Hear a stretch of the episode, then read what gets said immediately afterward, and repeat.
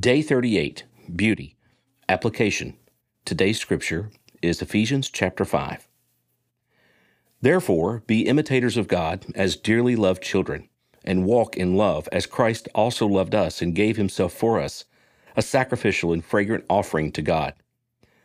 But sexual immorality and any impurity or greed should not even be heard of among you, as is proper for saints. Obscene and foolish talking or crude joking are not suitable, but rather giving thanks. For know and recognize this every sexual, immoral, or impure or greedy person who is an idolater does not have an inheritance in the kingdom of Christ and of God.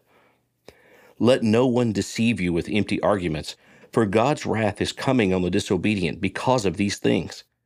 Therefore, do not become their partners. For you were once darkness, but now you are light in the world. Walk as children of light. For the fruit of the light consists of all goodness, righteousness, and truth, testing what is pleasing to the Lord. Don't participate in the fruitless works of darkness, but instead expose them. For it is shameful even to mention what is done by them in secret.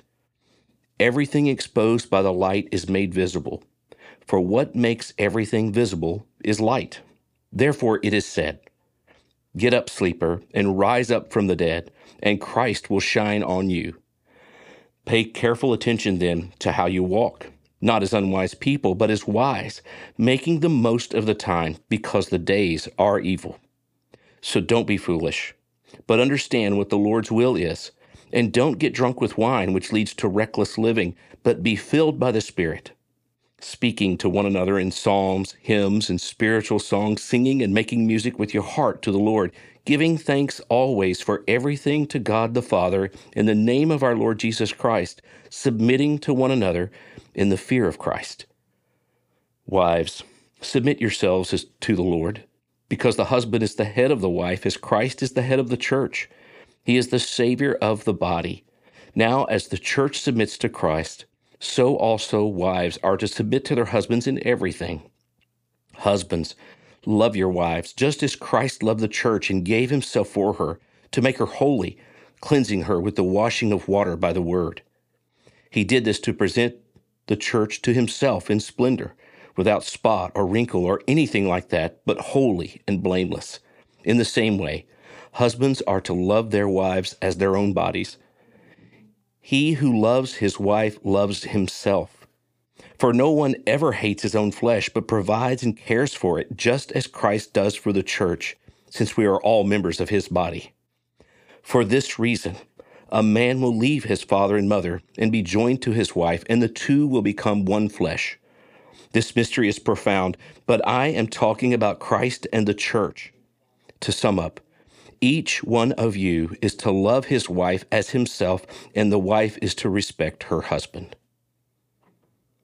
Devotional. It seems like everywhere we look, there is some new person trying to tell us, both men and women, how we can become more beautiful. It's easy to fall into the vicious cycle of continually trying to improve our outward appearance because what is currently considered beautiful or desirable is constantly changing.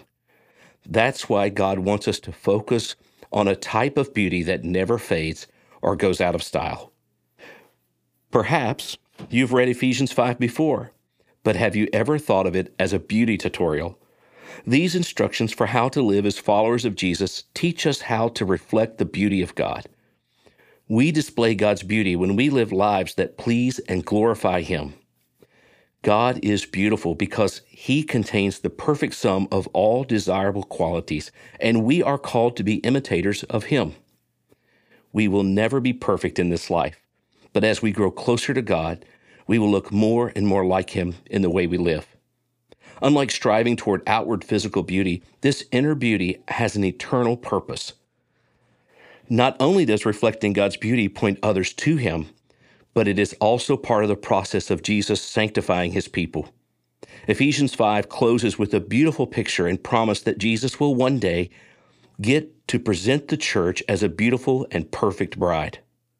Because Jesus loved us enough to die for us, if we live for him, we will get to stand before him in heaven one day as new creations who perfectly reflect the beauty of God.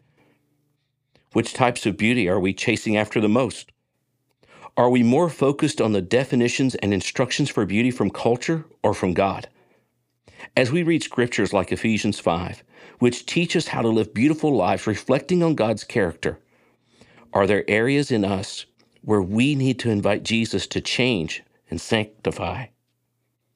As you seek to reflect God's beauty in your life, be encouraged that humans see what is visible, but the Lord sees the heart. 1 Samuel 16 7.